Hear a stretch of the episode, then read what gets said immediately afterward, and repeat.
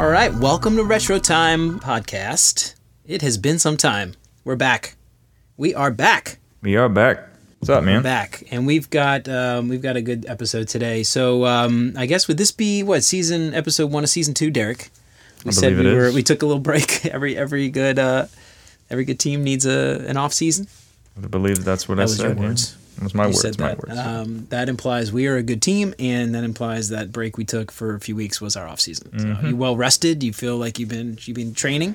yeah, I have. I'm worried about a soft tissue injury during this uh, this I know. podcast, but other than that, I'm good. to your to your vocal cords or just to Yeah, your yeah. Yep. my old vocal I, um. I've been practicing my uh, cords. I've been the me me me me me me me me me, and I've been you know the lo la la le la whatever those voice. I actually haven't been doing that. That's a total total lie. Um, so welcome to Retro Time Podcast. I'm Jeremy, I'm Derek. and uh, we got Derek over here. Um, it's good to have you. It's good to be back. I'm really excited about that. Me too, We got a good episode today, Derek. We're going to talk a little bit about empathy, uh, but empathy for your whole team. Um, empathy for everyone is what we're calling this this title, this podcast. And this actually is uh, something we talked a little bit about with uh, with our good buddy Tom Greever last episode, and I think it was something that we, we just you know it's weird because we had that um, the episode, and then in my my, my feed on LinkedIn and stuff, I, I've noticed a lot of people posting about this, and I thought this was like maybe another topic to revisit. And I think, um, you know, I've been thinking about this a lot, and I got a I got a quote. I got a quote that I'm I'm actually quoting myself. This is my own quote. Are you ready Hit for it. this? Hit it. All right. If empathy for users is the key to a product success, then empathy for your team is the key to getting a great product shipped. Quote me on it, Derek. Quote me. Man, I don't know. Whoa, Watch out. That's a good one. big one. Yeah. Um, but yeah, so this idea of empathy, you know, it's um, we we talk a lot of as UX UX designers, we talk a lot about empathy for your users, and um, you know, designing a really great product um, is completely and utterly pointless if you can't work with your team to get that really great design shipped to the end user, right? And if you don't work with your team, you fight them on stuff, you you don't understand where they're coming from, and you just try to, you know, bulldoze your way through to a great product, great experience. It just ain't gonna work, man. You know, and I think the same could be said for developers, right? Yeah, for sure. Would you Would you agree from your perspective?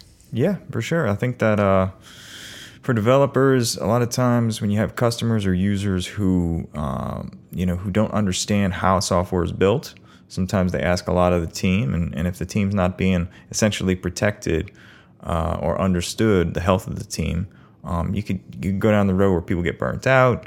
You start not having empathy for the people who are actually doing the work, solving the problems um, for the for the customers. So that's kind of how I see it.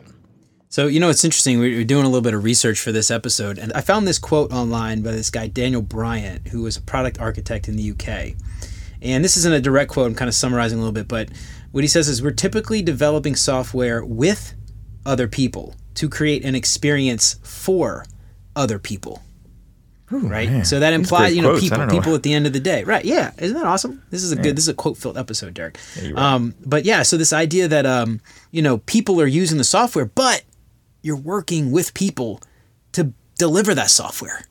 And I think a lot of times we just think, you know, this is something I, I've actually, I'm very guilty of this. I've said this before in the past. Stakeholders, you know, I present this design. I'm like, this is the best design ever and they just they don't like it they shoot it down and you know or, or it's a great idea and i want to build, get some feature added to the product and they shoot it down and i just think oh these knuckleheads they don't know anything about design. They don't know what they're doing. But Right. you know there's a reason why they shot it. it wasn't because they thought it was a bad idea. Maybe they thought it was a good idea but there's other things to, to keep in mind right? Why did they why did they you know say they didn't want to do it? Was it because it took too long to it would take too long to build because we didn't have enough information maybe about that particular product or feature to know if it was accurate? Maybe you know we didn't have the budget for it. Maybe we didn't have the the capacity to get it built in time you know maybe there were other constraints that i may not have been aware of as a lowly ux designer um, and so I think that's kind of you know something a lot of a lot of designers, um, especially designers, come into. You know, we're we're designers and we know better than everybody. But I think uh, the really good designers, the ones especially been doing it for a while, realize that you know there's a lot of give and take, and there's a lot of um, empathy that needs to be built around your team, not just for the end user.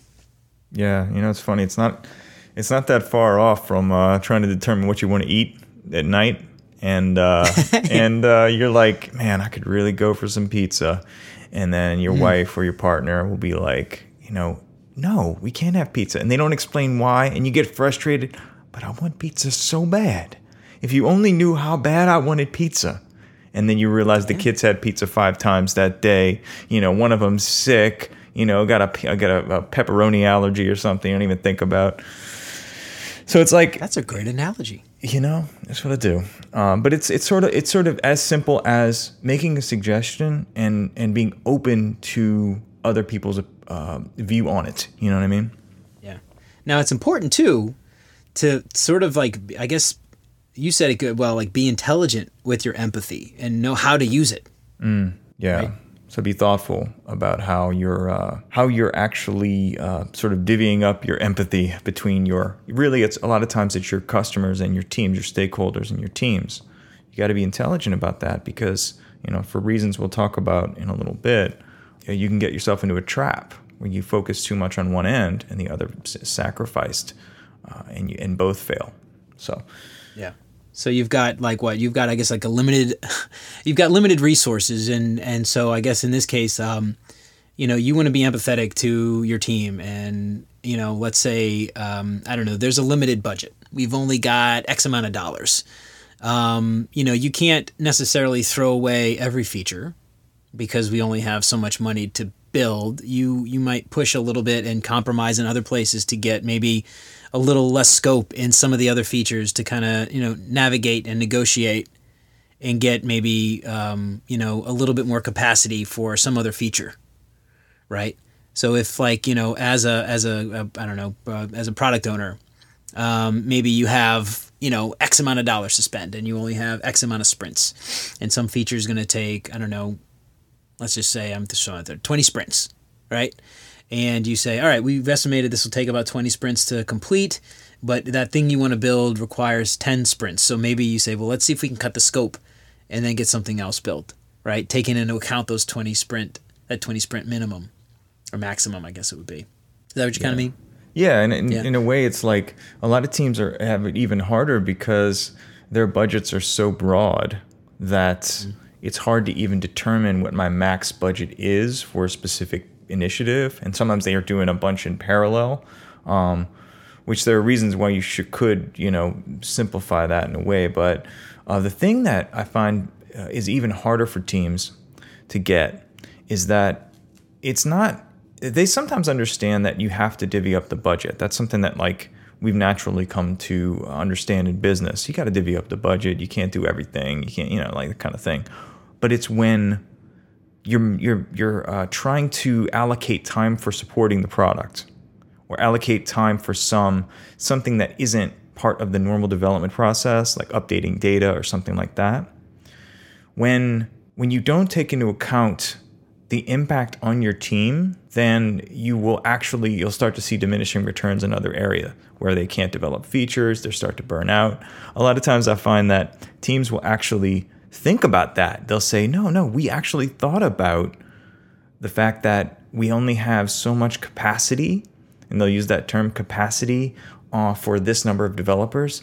But what they won't go to the level of is say, you know, but I have a team full of folks who have kids, who have other responsibilities. Here's the other things I know about them that are, are reasons why pushing them too far, like these specific people, could be a detrimental to the rest of the product. So it's like empathy can go real deep on your team. It doesn't necessarily have to be surface level at the people. Um, and I guess it depends on who you work with in the company as well. Right. Well, it's all about um, like understanding where other people on your team are coming from. Right? Yeah, yeah. Understanding them as people and how how stress, how uh, like added work, how uh, you know how chaos sometimes people respond really poorly to that. So when you add a bunch of things at once and you don't organize your thoughts sometimes people like they can't take that and they they produce bad results. Even though you you were trying to be well meaning and giving them all the information the way you presented it caused them to not give you what you wanted. It's like a reverse effect So this is another quote from our good buddy Tom Greever. Oh, Tom. Um, and this is uh, I don't know if this comes from his articulating design decisions or not, or just an article that he wrote. But I love this quote, and this is something that I think gets towards exactly what we're talking about. The process towards empathy involves simply remembering that your team is human, right? Yep. So asking them questions and creating, you know, those shared experiences and what are their needs and and you know how like building the relationship with them. And it's just like turning that that other person on the team. It's not just oh that jerk you know he's always asking for this. Well like i don't there's a reason they're asking for this. Or you know oh that jerk he's always you know, I can never schedule a meeting after 5 p.m. He's just like, ugh, you know, like, well, he's got kids and he wants to go see his kids. Of course, he doesn't want to work till 5 p.m. Um, he or she. So yeah, you know, I mean, I think like um, it's impossible to to know why someone does something if you don't try to get them on a personal level. You know. Yeah, for sure. So Tom, um, Tom brought this up in our interview with him, and um, this was this is something that I, I thought was really interesting and I wanted to explore this a little bit more. And Tom used uh, the idea of uh, creating user stories for your team, right? So for your team. So huh. he used the example of an executive. So as an executive, I want to deliver a clear message to stakeholders. So, you know, one of the things he talked about specifically was like, you know, stake, uh, an executive doesn't care if you decided that the button should be on the left and the right. But what the stake- stakeholder wants to know is why did we decide that the button is on the left instead of the right? When, when someone says, "Oh, why'd you put that button on the left?" the state the, the executive or whoever should say, you know, uh, well, we did it because of this. You know, there's clear research that show people like buttons on left as opposed to right you know, and they can go back and, and it's important to not just, you know, beat them over the head with the button should be on the left, but tell them why the button should be on the left. Right. Yeah. But you could expand that a little bit too. Like, as a product owner, I want to manage the expectations of the customer. Right. So it's impossible to do that if you don't provide that product owner with the right information.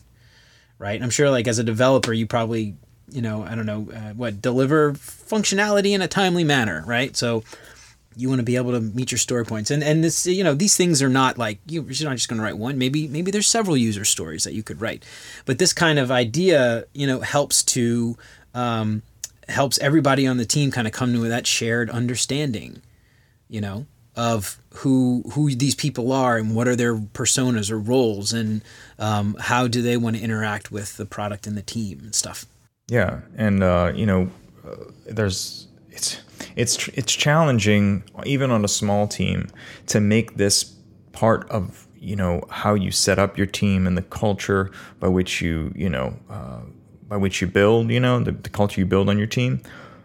But it gets even harder when the team grows. Let's say you have a very large team you're listening to this saying well my team's 50 people how do i get this done? You're at a you're at a disadvantage when you're when we're talking about um, going through this exercise because everybody's going to have a different opinion.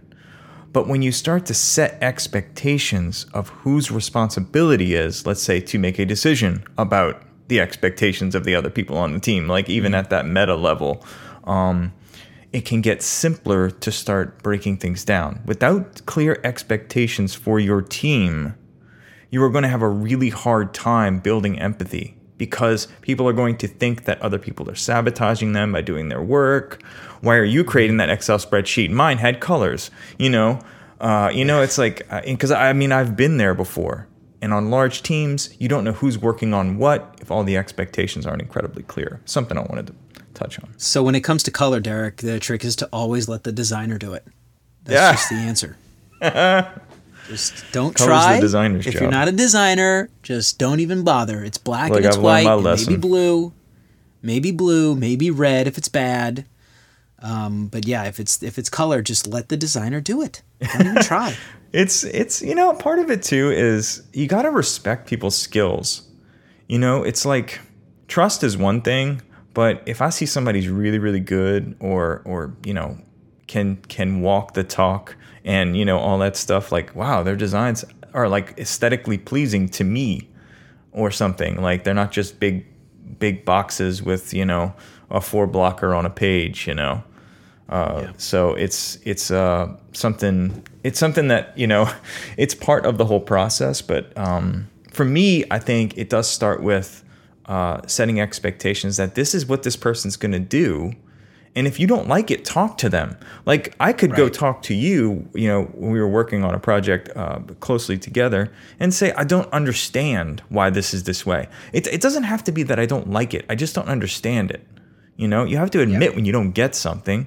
It may not be your, your like, uh, it may not be your core uh, area of expertise. My core area of- area of expertise, I don't even know if it's anything at this point, but um, maybe basketball, You're very good at very Um, good at podcasting. podcasting, Very good uh, at fingerboarding. Very good at basketball. I was trying to leave that one for a special episode, but Yeah.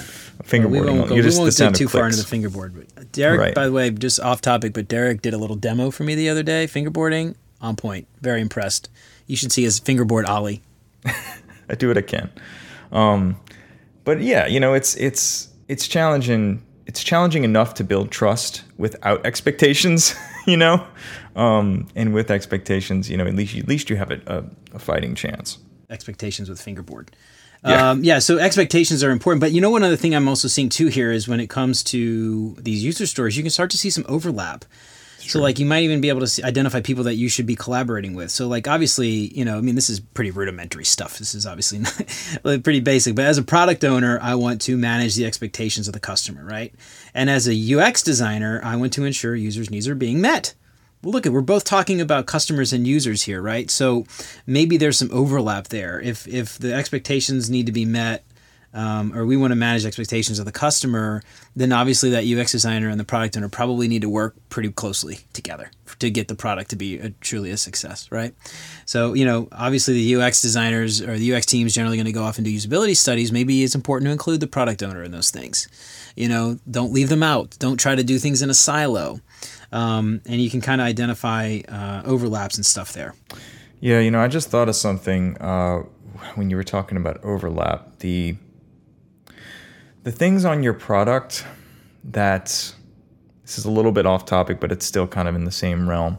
The things on your product that happen and they're successful, and you look back on it and you say, "Wow, we're really lucky that worked out that way." All the pieces fell into place just the right way, and we somehow made it happen. Or Yeah.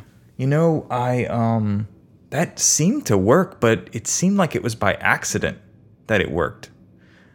You do not Was it have a process.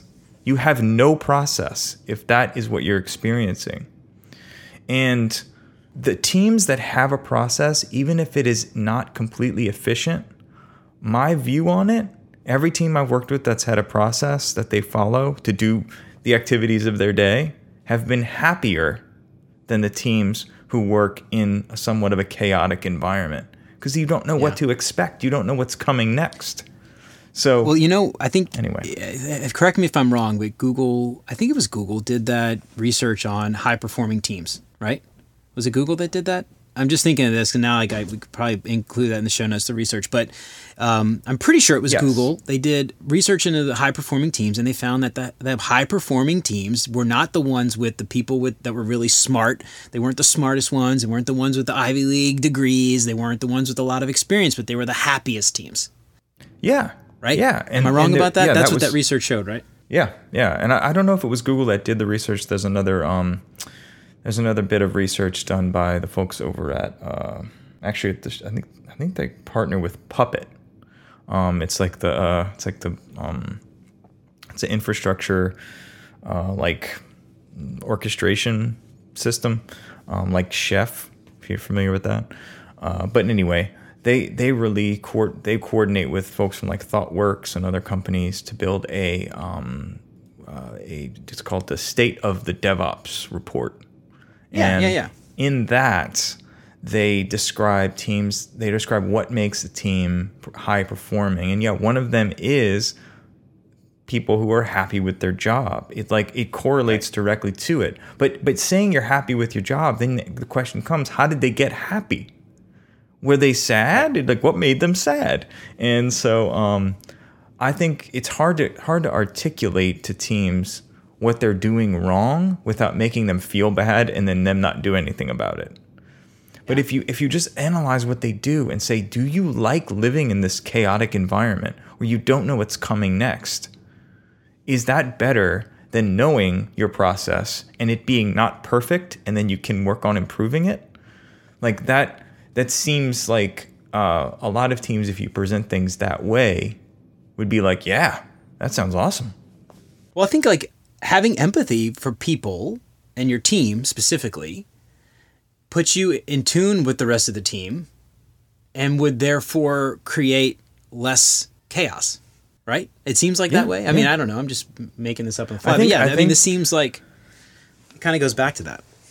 Like, Yeah, I think well, you're, if you know, if you understand a product owner really well, having them ask a question is not going to seem like it's coming out of the blue you know, asking a question about deadlines or asking a question about some feature or something is not going to be out of the blue if you understand them and you've worked with them really well and you know you understand where they're coming from and you understand why they're asking that question. Um, it's not going to seem as hectic and chaotic. That's a great point. Uh, that that is a good point, Jeremy. I love that. Yeah. Uh, I think you made the point, Derek. Look at I that. I used to. I just a side note. Uh, I used to write a lot of songs as a kid, and uh, my buddy, uh, my buddy Kyle. Uh, shout out to Kyle. Wow.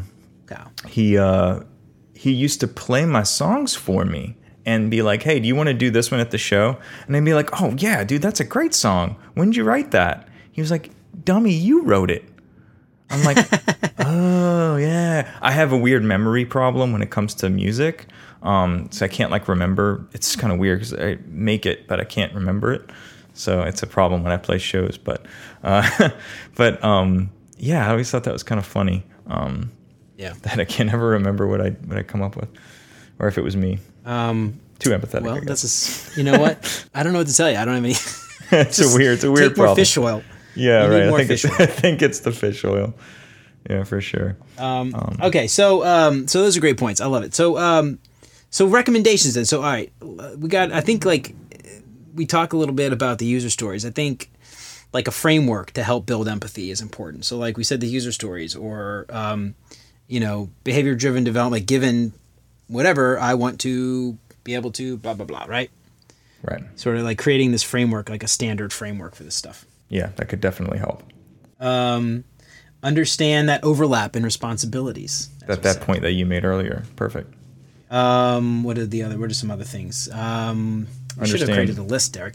Yeah, Uh, each understand person? each person's yeah. understand each person's uh, uh, their their needs, their pain points. Really being empathetic toward the people, not necessarily the the the seat. So like you don't care that someone's that there's a seat on your team or a body. A lot of times I hear people say you need more bodies. You there, you don't want bodies. Bodies go in graves. You want people. People work on stuff. Um, I like that actually. You don't want bodies. Bodies belong in grave. That's a good comeback to that, Derek. Yeah, yeah, you're right. say, "Oh, I need butts and seats." Like, no, you don't want bodies. You want people. You need people who are good at things. Yeah, yeah. I love that. Um, Um, and, and like else? and like you were saying before, each person, you know, uh, you want to get to know them on a personal level. So that's important, even though at first it might not seem important because you're trying to you're just trying to hammer away on user stories or whatever it is. It is the most important thing to build that trust, to build that respect, to understand their skill set, so you can get some stuff done. So, like, I think at the end of the day, too, that helps you like working collaboratively. So, like, just work in Yeah. coll- don't work in silos. Like, work with your team. Work collaboratively with your team. Um, there's no reason to just go off on your own and do your own thing and not include other people, um, unless you happen to be the only person working on the software, which is relatively unlikely. Just include other people, right? Um, and I think back to that, it goes like balancing everyone's expectations Yeah. right? And so like people have expectations. If like it, you got to find the balance between them, um, and find that you know um, I don't know you like if if someone's only hyper focused on the user and that's all they care about, and they're not thinking about budgets and they're not thinking about time constraints. That's obviously not going to work out. But you know you've got to worry about budgets. You got to worry about time constraints. So what's the what's the happy medium between you know that person's desire to help the user and this other person's desire to, to make sure we can actually do it on time and deliver it right so finding that balance between them and then you know i think at the end of the day team health team happiness is a high, happy team's a high performing team I think you nailed it. i think it. that's the that's the key that's it nailed it derek um yeah so i think i don't know i think that's it is that it we're done already that I think that might episode. be it. I think we covered it, brother. One for the books so derek i hear you've got a song written for big, big brother 82 You know I may. Uh, bb82 and is what i call him Maybe after You hear that droid on Um, BB82. Are you going to play it for us today? I will. Uh, I think You you are gonna going to hear it end of this right uh, right Oh. after the uh, the credits roll. Um, Oh, I can't I'll wait. I'll lay it on you. All right, so listen, if you're out there and you're listening and you thought we were even remotely entertaining, if you leave us a five star review on Apple Podcasts or Stitcher, wherever you can leave a review, my, my good buddy Derek is going to write you a song. You And you're going to hear it on air. There's going to be some proof proof this time. All right, I can't wait. I can't wait to hear it. dude. Um, so yeah, so uh, well, this is awesome. I love this. I love this idea. This idea of empathy. I just feel like this is something that like, and this is goes I think beyond software. This is like everything. This is life, man. You know, this is like outside of work. This is like you're at a you're you're at a restaurant and you know having empathy for your waiter. You know what kind of what is that person going through? What's their life like? You know the the the, the checkout clerk at the grocery store, or like uh, somebody helping you at like the clothing store or something. Like to me, this is just like it just it's everything. You know, it's just um, in general. I just um, I just think it's um, it's it sort of applies across the board. I think so. I think you're right. I think there's a there's also a tests you can take to see how empathetic you are, quote unquote. Intelligence quotients, not intelligence quotients. It's called uh, emotional intelligence tests that you can take. Um, I don't know how accurate they are, but uh, you know it can help you see. Hey, where are some things that you're you need to improve and, and things maybe blind spots for you. So might be something to look into. Cool, man. Well, um, right. we'd love to know what you guys think. Everybody out there, all you retro timers, um, let us know on Facebook and Twitter. Check us out on retrotimepodcast.com. And um, we're going to have some stickers soon, too. So I'm stoked about that. right. So keep an eye out for that. Anyway. All right, y'all. Well, uh, let's get to that uh, Big Brother 82 song, man. Hit it, Derek. You got it. All right. All right, y'all. Uh, until next time, take it easy, y'all.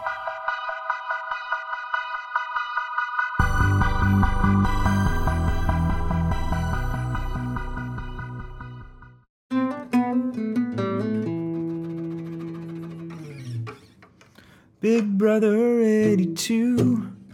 Don't know a thing about you, but we wish we did. We wish we did. Big Brother 82. You're a fan of us, we're a fan of you. Appreciate the support that you provide. But you know they're watching you, watching you, watching you. You of all people should know. Cover your camera, they might be looking at you right now. You of all people should know. Cover your camera, they might be looking at you right now.